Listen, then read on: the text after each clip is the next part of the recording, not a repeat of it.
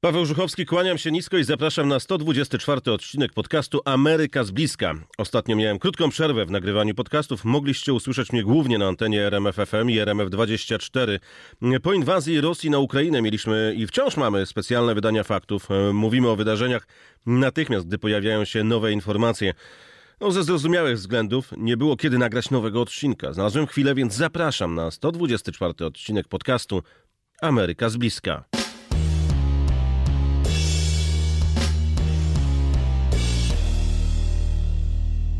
Tradycyjnie przypominam, że doskonałym uzupełnieniem tego podcastu jest moje konto na Instagramie. To, o czym tutaj mówię, pokazuję właśnie na Instagramie. Zamieszczam zdjęcia, filmy i relacje. Moje konto odnajdziecie wpisując w wyszukiwarkę moje imię i jej nazwisko. Przypomnę, Paweł Żuchowski. Trwa kolejny dzień inwazji na Ukrainę niesprowokowanej. Rosja dopuszcza się na terenie Ukrainy zbrodni ludobójstwa. Tu nie ma wątpliwości, że tak właśnie jest. To, co widzimy, te obrazki, które docierają z Ukrainy, przedstawiają właśnie zbrodnie ludobójstwa. Międzynarodowe organizacje dokumentują przykłady ataków na ludność cywilną. Rosja, wkraczając na teren Ukrainy, zakładała według wszystkich ocen, że w ciągu 3 dni jest w stanie zdobyć Kijów. Kraj ten broni się od ponad miesiąca, a dziś widzimy też, że siły Ukrainy coraz lepiej radzą sobie z rosyjskim najeźdźcą. Między innymi dzięki temu, że Ukraina otrzymała sporo uzbrojenia. Polska i inne kraje mierzą się z gigantyczną falą uchodźców. Rosja została obłożona gigantycznymi sankcjami. Władimir Putin nazywany jest zbrodniarzem wojennym. I słusznie. Tak należy go chyba teraz tylko i wyłącznie nazywać. Prezydent Władimir Zeleński, prezydent Ukrainy, stał się wzorem przywódcy, który w chwili zagrożenia, nie bacząc na niebezpieczeństwo utraty życia, pozostał ze swoimi żołnierzami. Dał przykład. Joe Biden odwiedził Polskę. Do Polski przyleciała też wiceprezydent Stanów Zjednoczonych Kamala Harris. Poprawiły się w tym czasie relacje naszego kraju z Zachodem. Wiele państw zjednoczyło się w obliczu rosyjskiej agresji na Ukrainę. W Waszyngtonie odbywają się antywojenne manifestacje. Help Ukraine now! Biden, help Ukraine now! Biden, help Ukraine now! Ludzie przychodzą przed ambasadę Federacji Rosyjskiej. Many people are honking and many people are waving. It's apparent that the American people are 100% behind the Ukrainian people and we admire their courage. It makes us want to be courageous too. Na okolicznych drzewach są niebiesko-żółte balony, a także słoneczniki, które stały się symbolem walki z najeźdźcą. Protesty odbywają się też przed Białym Domem. Można spotkać tam Polaków, którzy podkreślają, że słyszą wiele słów uznania na temat tego, co robią ich rodacy w kraju, pomagając uchodźcom. Oczywiście, mam znajomych na Ukrainie, chyba jak wiele osób. Byłem tam parę razy w Kijowie, nawet na weselu, więc serce się kraja. Człowiek robi co może, tak, mimo że daleko. Wspaniałe, tak? Ja tu jestem też, widzę pełno ludzi wokół nas. To naprawdę piękny gest z naszej strony. Dajemy siebie wszystko, oczywiście widać to. Rodzina w Polsce też pomaga innym Ukraińcom. Jestem dumny być Polakiem teraz, że tu jestem teraz, pomagam, swoje robię, to się powinno robić i to, co będziemy robili nadal dla nich, tak? Nie wiem, boję się dla mojej rodziny, które jeszcze mieszkają w Polsce, babcia urodziła się w Ukrainie, dziadek w Białorusi i szkoda, że to jeszcze... Że dalej walczymy, nie? Przed Białym Domem spotkałem też Ukraińca, który przez lata pracował w Polsce. Teraz mieszka w Stanach Zjednoczonych. Polaki... Trzymajcie się, bo dla was to też bardzo ważne. Jeżeli my zdobymy zwycięstwo, to tak samo i wy. Bardzo mi miło było, mi napisała jedna koleżanka, z której pracował, że ona mieszka w Niemczech i mieszka sama i zaprasza mnie i moją rodzinę do siebie, aby jako uchodźcy. Ja jej odpisał, że już mieszkam dawno w Stanach. I ona powiedziała, że może ktoś ze znajomych zechce przyjechać. Było to bardzo miło słyszeć i zawsze z taką wdzięcznością mówię, że Polacy, wy malacy. Jak długo pan pracował w Polsce? 5 lat. Ja pracowałem koło Wrocławia na takim zakładzie, który produkuje świeczki. Już...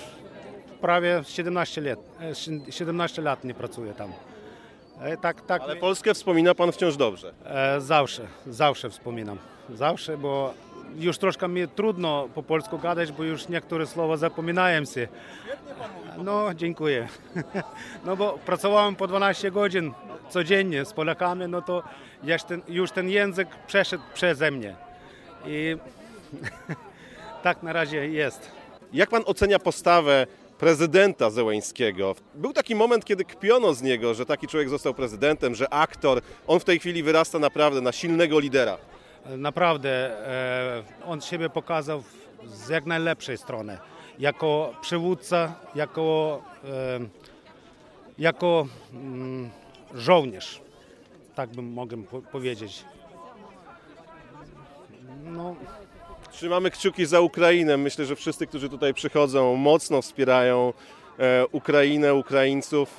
No, mamy nadzieję, że uda się zatrzymać tego, jak tutaj usłyszałem, wojennego potwora, jakim jest Putin. Tak, to jest kat. Rosja od dawna jeszcze, pamiętam, że jak pracowałem w Polsce, to pierwszy raz usłyszałem o Katynie. I Rosja to jest zawsze wróg. Wszędzie, gdzie Rosja się nie tknie, to wszędzie tam biada, wszędzie rozrucha i tak dalej. Działania Rosji w Ukrainie sprawiły, że zaczęto rozmawiać o potrzebie zmian w rozmieszczeniu sił w Europie. Artykuł 5 Sojuszu Północnoatlantyckiego jest dla nas świętością. Wielokrotnie w Europie powtarzał Biden. Putin liczył, że podzieli NATO. Nie udało mu się to, podkreślał prezydent Stanów Zjednoczonych.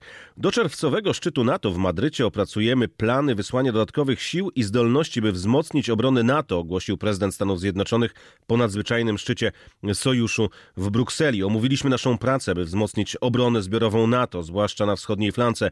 W okresie między chwilą obecną i szczytem NATO w czerwcu opracujemy plany dotyczące dodatkowych sił i zdolności, by wzmocnić obronność NATO, oznajmił Biden w oświadczeniu wydanym przez Biały Dom. Dodał, że decyzja sojuszu, by powołać 4 nowe grupy bojowe na Słowacji, Węgrzech, w Rumunii i Bułgarii jest silnym sygnałem, że będziemy razem chronić i bronić każdego centymetra terytorium NATO. Zapowiedział też, że podczas szczytu NATO w Madrycie sojusz uchwali nową koncepcję strategiczną, by zapewnić, że NATO jest gotowe stawić czoła każdemu wyzwaniu w nowym i bardziej niebezpiecznym środowisku. Prezydent ocenił, że wysłuchanie wystąpienia ukraińskiego prezydenta Władimira Zeleńskiego do liderów sojuszu było przywilejem i zapowiedział znaczące i zwiększające się wsparcie wojskowe dla Ukrainy. Biden określa Putina jako zbrodniarza wojennego. Od kilku dni musi się jednak tłumaczyć ze słów wypowiedzianych w Polsce.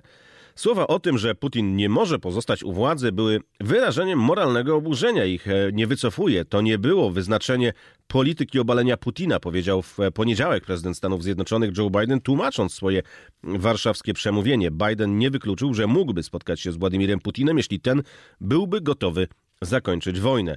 Wyrażałem moralne oburzenie, które czuję i nie będę za to przepraszał, powiedział prezydent, odpowiadając w Białym Domu na pytania dziennikarzy o swoje słowa. Na litość boską, ten człowiek nie może pozostać u władzy. Prezydent odrzucił sugestię, że zdanie wypowiedziane w Warszawie mogło być odebrane jako wyznaczenie polityki obalenia Putina. Nikt nie uważa, że mówiłem o obaleniu Putina, oznajmił, dodając później, że jego słowa były bardziej aspiracją i wyrażeniem oceny, że Putin nie powinien być u władzy. Ludzie tacy jak on nie powinni rządzić krajami, ale to robią. To nie znaczy, że nie mogę wyrazić oburzenia z tego powodu, zaznaczył Joe Biden. Dodał jednak, że jeśli rosyjski prezydent nie zejdzie ze swojej ścieżki, stanie się globalnym pariasem i kto wie, co się stanie w kraju, jeśli chodzi o jego poparcie. Pytany o to, czy byłby gotów spotkać się z rosyjskim prezydentem, Biden nie wykluczył tego, choć stwierdził, że musieliby mieć po co się spotkać, a Putin musiałby być skłonny do zakończenia wojny i odbudowy Ukrainy. Amerykański prezydent ocenił jednak, że przywódca na Kremlu robi to, co chce i nie słucha nawet własnych doradców. Odrzucił w ten sposób sugestię, że jego słowa pod adresem Rosjanina doprowadzą do eskalacji. Biden odniósł się do słów, które wypowiedział w Rzeszowie w przemówieniu do amerykańskich żołnierzy, kiedy mówił o zaciekłym oporze Ukraińców. Powiedział wówczas, zobaczycie to, kiedy tam będziecie. W poniedziałek Biden odrzucił sugestię, że chodziło mu o wysłanie wojsk na Ukrainę, a mówił to w kontekście szkolenia ukraińskich wojsk w Polsce przez tych żołnierzy. Podejrzewam, że będziemy potrzebować więcej żołnierzy USA w Europie, powiedział natomiast we wtorek w Senacie dowódca sił USA i NATO w Europie generał Todd Walters podczas wysłuchania w Senacie poświęconego rozmieszczeniu sił na Starym Kontynencie. Odpowiedział w ten sposób na pytanie jednego z senatorów o to, czy USA powinny jego zdaniem zwiększyć stałą obecność swoich sił w Europie. To, co musimy zrobić z perspektywy sił USA, to zobaczyć, co będzie miało miejsce po zakończeniu wojny na Ukrainie i przyjrzeć się szerokości i głębokości europejskiego wkładu i dostosować nasz wkład. Podejrzewam, że nadal będziemy potrzebować więcej żołnierzy, powiedział generał, zapowiadając, że USA dokonają mądrej decyzji, opierając się na takiej właśnie analizie. Walters podkreślił, że zwiększenie sił USA w Europie w następstwie rosyjskiej inwazji do 100 tysięcy zostało przeprowadzone w bezprecedensowym tempie. Odnosząc się do wysłania ponad 5 tysięcy żołnierzy do Polski, stwierdził, że ruch ten zwiększył nasze zdolności, by ochronić ludność po polskiej stronie granicy i odegrał ważną rolę w przyjęciu milionów uchodźców. Ocenił, że rosyjska inwazja jest przełomowym momentem w Europie o pokoleniowych konsekwencjach, które co zmobilizuje też i zmobilizowało już NATO. Jednocześnie zapowiedział, że USA będą kontynuować wsparcie wojskowe dla Ukrainy.